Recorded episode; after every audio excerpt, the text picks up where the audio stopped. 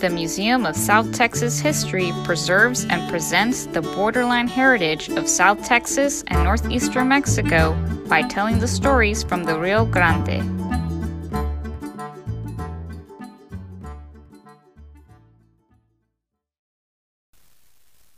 Hello, I'm Pamela Morales de Hendricks, the Communications Officer for the Museum of South Texas History. Thanks so much to listening to Stories from the Rio Grande. We're continuing season three with another great episode that highlights the museum's history and milestones. We had plans to celebrate 50 years in 2020, but as you know, that didn't really happen. The pandemic really put a sort of a stop, pause button on some of our digital content, but we're back. So during the month of April 2021, we're publishing interviews that were conducted in 2020. These interviews are with former staff. We did start season three, though, with the current museum CEO, Francisco Guajardo. So if you have not taken a listen to that, I greatly encourage you to listen to that episode. But in this episode, we're going to hear from former staff member Barbara Stokes. She was, I believe, the archivist uh, here at the museum probably about 10 years ago. She shared some fun stories and memories about working in the museum. So let's take a listen.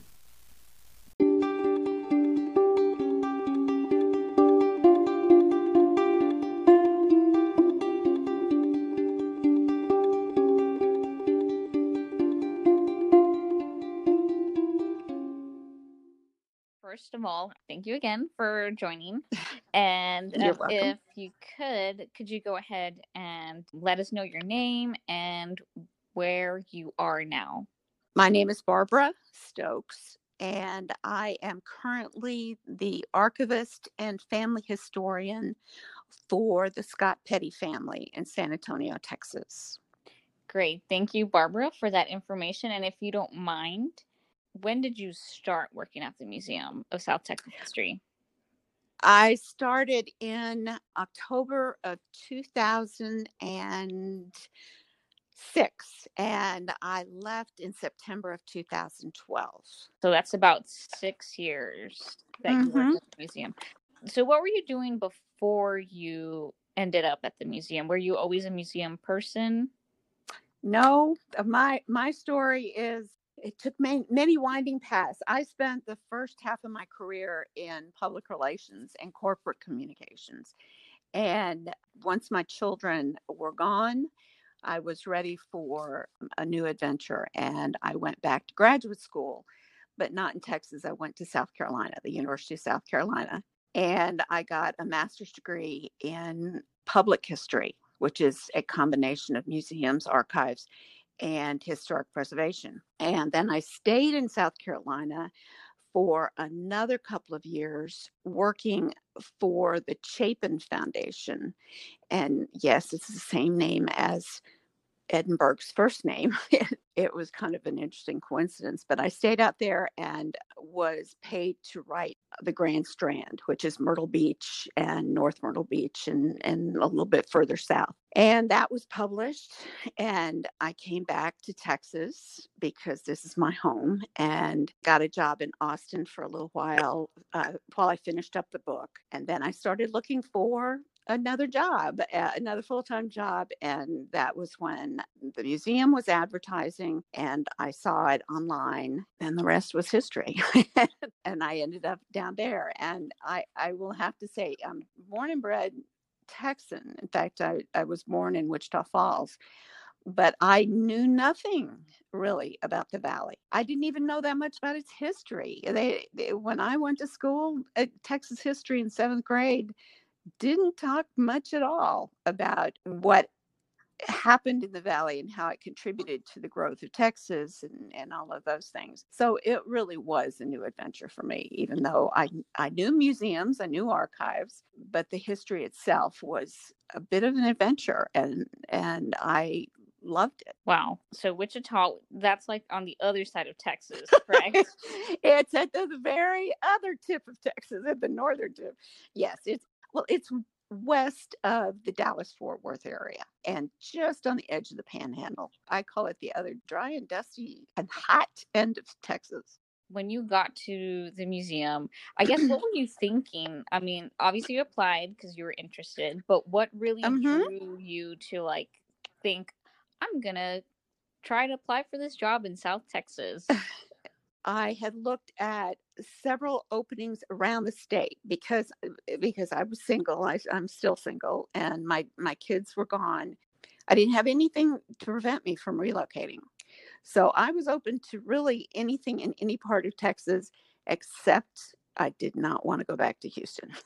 Uh, So it it kind of happened that this was an opening that appealed to me because it was about an area that I knew very little about, and I was curious about the institution, but also about that this, that part of Texas. And I remember when I drove down, uh, the person who interviewed me first, and I can't think of her last name, but uh, her first name was Donna. And at that time, she was kind of a second to Shan. And I talked with her first on the phone, and then I came down for an interview. And I, I kept thinking as I'm driving down, especially after you, after I passed Falfurrias, and and it's getting very desolate, and you're thinking, what am I doing? but um, but then I got there and walked into the museum, and it was like, does anybody know this place is here besides the people who live here? And was totally impressed by the museum, by the management, by the exhibits, and then of course by the archives. I did went all kinds of goosebump walking into mm. all of the the materials that they have. And I was pretty much sold on it if we could work out, it would kind of work out some kind of a deal. And we did, and it all just fell in place. And I, I never regretted, never regretted that decision. Wow. Well, that's awesome. Your job title at the museum was archivist, correct? Uh, well, it, I think that's what I was hired to do in the beginning, but before too long, I was the senior curator over archives, collections, and exhibits. So I was kind of managed a team of Lisa Adam and Tom Ford, and they, of course, then had people that they were working with. But between the three of us, we all managed the archives, collections, and exhibits so that was my role as well as being the the archivist they had so many things going on I definitely agree with that sentiment. As a communications officer, there is so much to do, and you know, having to help other staff members, especially the the Mhm. people in charge of departments, including the archivist.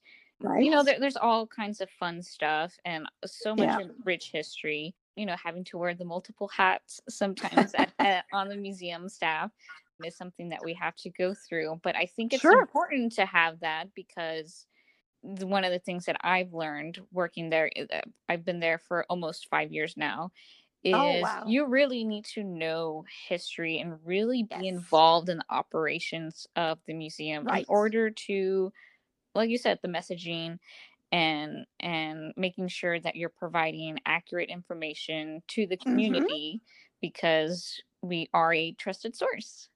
Uh, yes exactly exactly and i took great pride in that we were looked to as a source and i was on the historical commission for hidalgo county uh, for a few years and as being part of the museum somebody from the museum really should be at least if not on the commission be aware of what they're doing and what they're working on and and then asked to speak at different kinds of functions of, of outside community organizations. They know that the museum is a good source of not only past history but more recent the more recent past and how it's affecting the community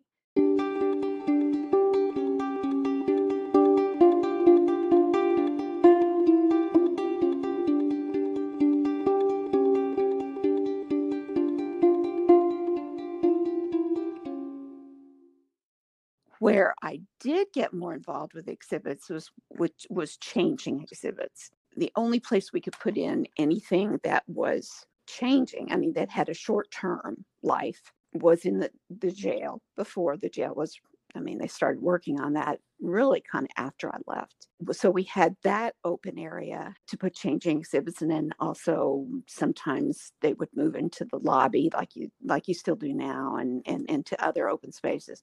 So our team were was really involved in thinking through what those changing exhibits could be, what the schedule should be, what should be involved, who do we need to go to, to borrow anything. So I was really, in terms of exhibits, I was really more heavily involved with the changing exhibits.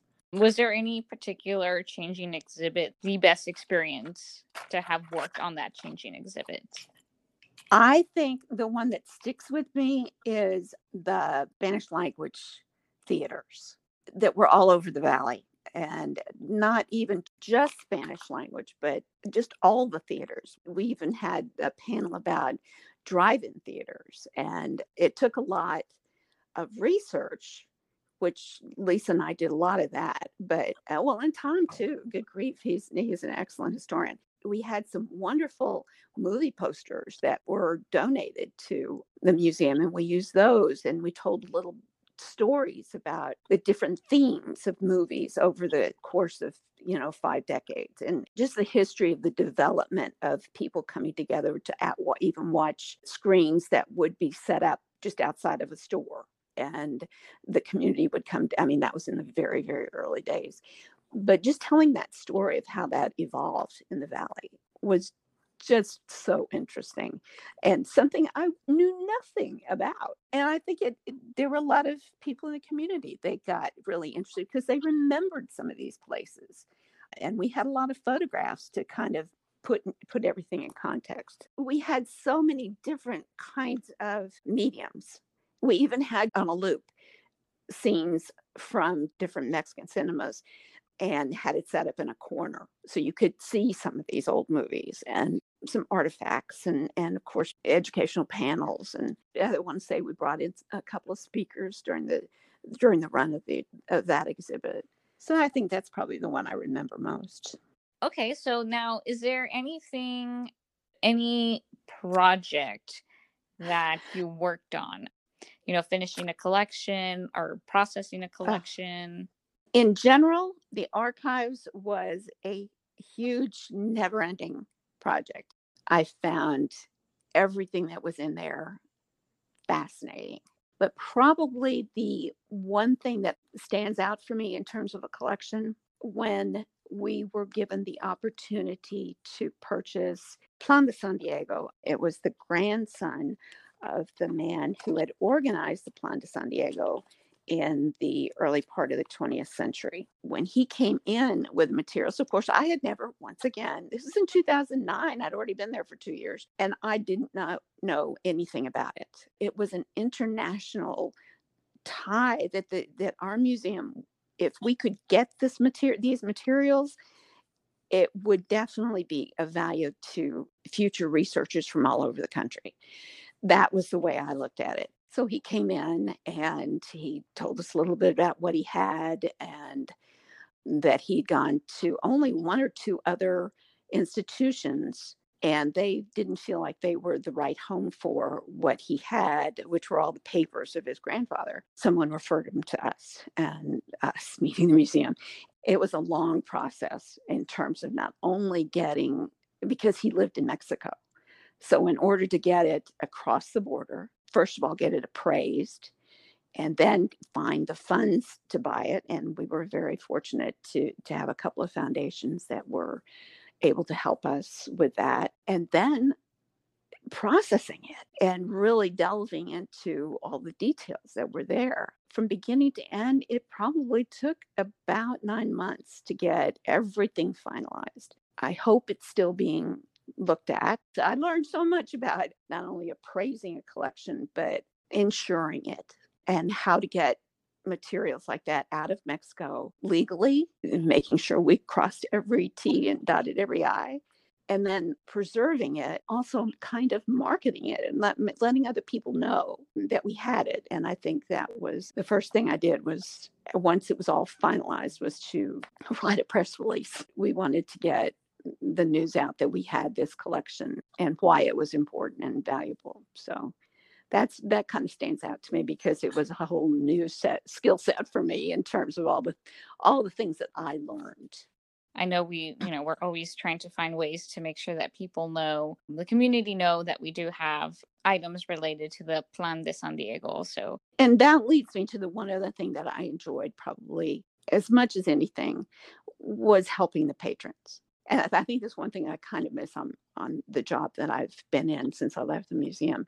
Just getting different challenges from researchers, from scholars that would come in, even just individuals that were looking up their family history. If we didn't have what they were looking for, I would try to find it and lead them in that direction. And that gave me a great deal of satisfaction when they were able to find what they needed. I didn't always succeed, but it was always worth the trouble. Do you have any a memory that stands out for you? Maybe someone in, in the in the reading room we would have people from really all over the country. If they couldn't visit us, then they would call, especially scholars. That kind of stands out. And, and when I say scholars, like professors who were doing research on the on the area or as part of a book. And there were several times when we got mentioned in the acknowledgments for assistance in them help putting together their research.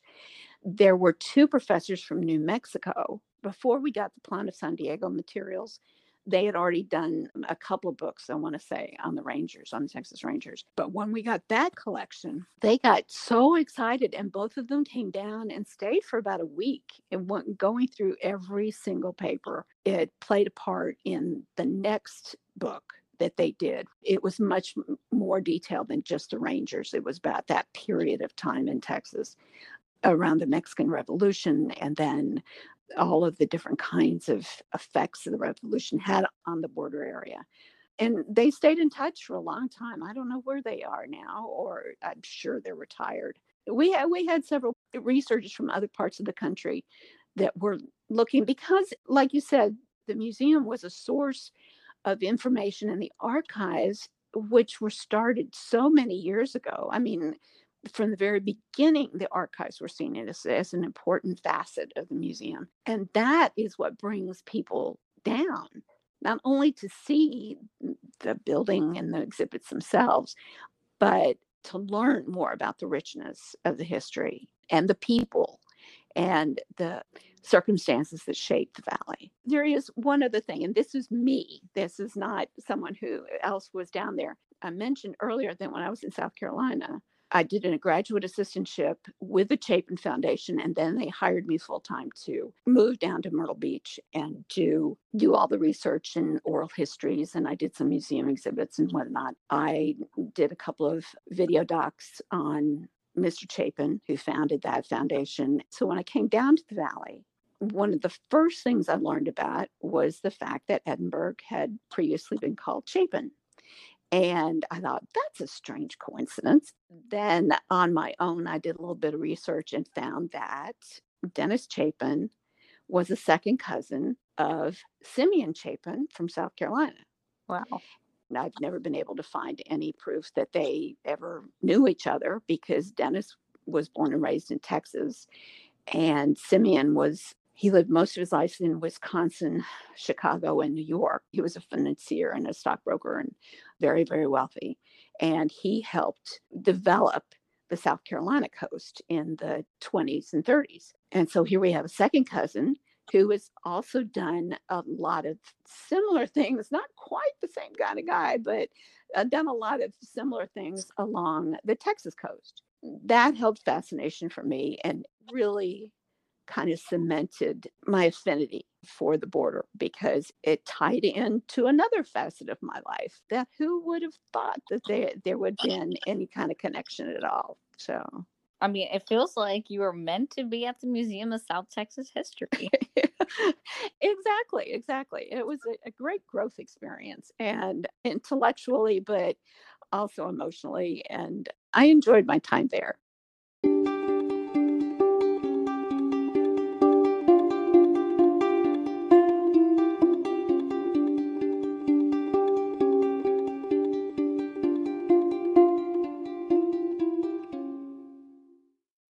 Me a little bit about if you could remember the staff. Who was on staff at that time? So many of the people that are still there are are ones that were there when I was there. But the two guys who who do a lot of the upkeep and, and maintenance of the buildings, they were both there. It was Lisa. She was uh, the, like an assistant registrar with Lisa, and I think she she's still there, Oh, if I remember. Susie? Yeah, Susie Matthews. Okay. There you go. Mhm. Susie was there and and of course Sandra and Mindy would come in every summer and and help her out and and, and uh, Lynn and I don't think Lynn had an assistant. It was just really Lynn and Sandra that did so much of the membership stuff for quite a while and the store and managing that. And Shan, Esteban Lomas, he he worked with me in the archives, but he also helped with any kind of technology needs. Evelyn and Melissa, I think it was her last name Pena. She was education. No, no, no. She was she was programming because Judy was Judy McClellan was mm-hmm. education. For a while, we didn't have a communic a strictly a communications person. Joel Garza, who now teaches, I think it I was going to say UTPA, but UTRGV. He was a communications person for a while. Oh, Jim, he passed away while I was there, but he had been the communications person for quite a while, for many years before me. Jerry was there. Jerry came in after I came in, and David, he came in after I came in. I think yeah, Melissa Tejerina is probably the person you're you're thinking of. Ah, Yeah. yeah, not Pena. Yeah, Melissa Thierry. Yeah, Melissa Pena does work with us. I know she was a like a museum study student for a while at the museum. Now she works in the archives and she helps Lynn. Really? Yes, That's uh, well. That's great. That's great because she definitely knows her stuff and she's very outgoing and working with the public and everything. Cool. Yes. So okay, yeah, pretty much all those people. So those people are there. The two maintenance, I think probably the ones you were thinking. Joe. Joe had done this. yes, he actually retired. We were so Oh, sad. Oh Um, goodness. but you know he he he wanted to enjoy retirement so yeah joe left i think the beginning of 2019 Okay. um okay. yeah I mean, Manuel Okay. is still there. He he's still, you know, doing his landscaping and yeah, all that fun stuff. A lot of people may or may not know, of course, that museum staff, when we host events such as Pioneer Arts and mm. Crafts Day, Dia de los Muertos, everybody Right. on staff is definitely involved in in Yes. helping put that together. So is there like a particular event that you just really, really enjoyed? I really liked all of them, and my role was I was just a worker bee, quite happy to be. Usually, what I did, especially at Pioneer Ranch and Crafts Day, was admissions, or I would be a floater. I, I didn't really like to do the demonstrations, mm. and I will fully admit that. But I was much happier helping whatever anybody else needed to do making their life a little bit easier and stepping in so they can go get a lunch break or, or you know that sort of thing i would just go where wherever i was needed at any of these kinds of things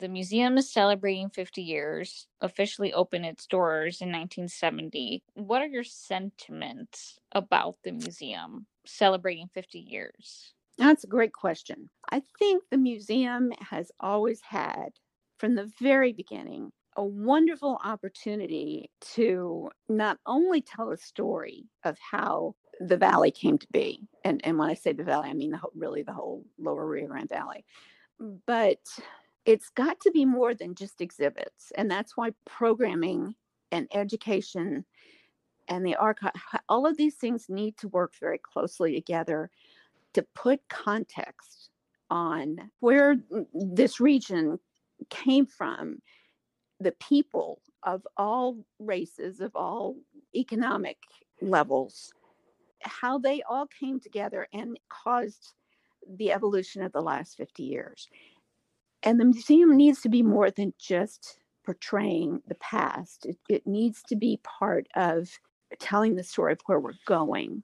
How that's done, I really don't know. but if it's still going to be there in 50 years, then it needs to be alive.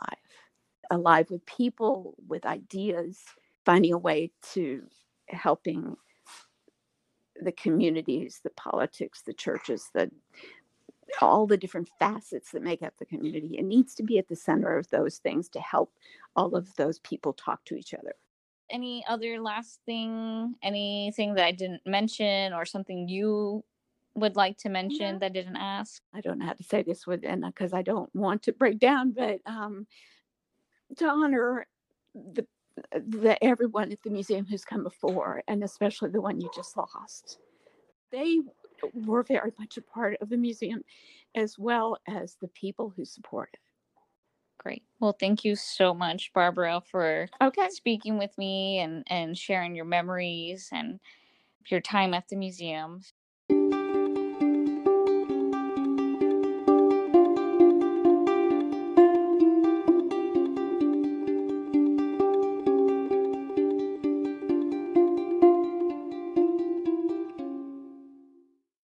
Thanks again to Barbara for sharing some stories and memories, fun memories about her time here at the Museum of South Texas History.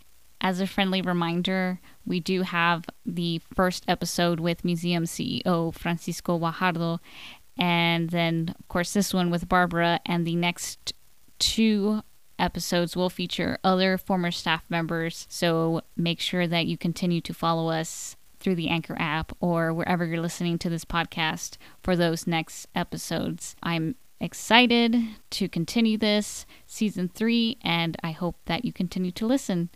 Thanks.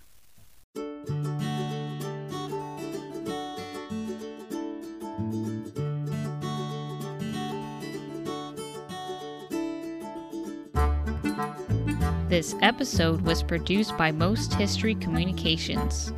Song is Carpe Diem by Kevin MacLeod. Licensed under Creative Commons.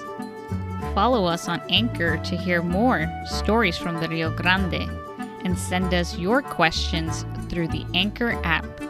You can also subscribe to this podcast through the Apple Podcasts app or wherever you listen to your podcasts. Thank you for listening to Most History Stories from the Rio Grande.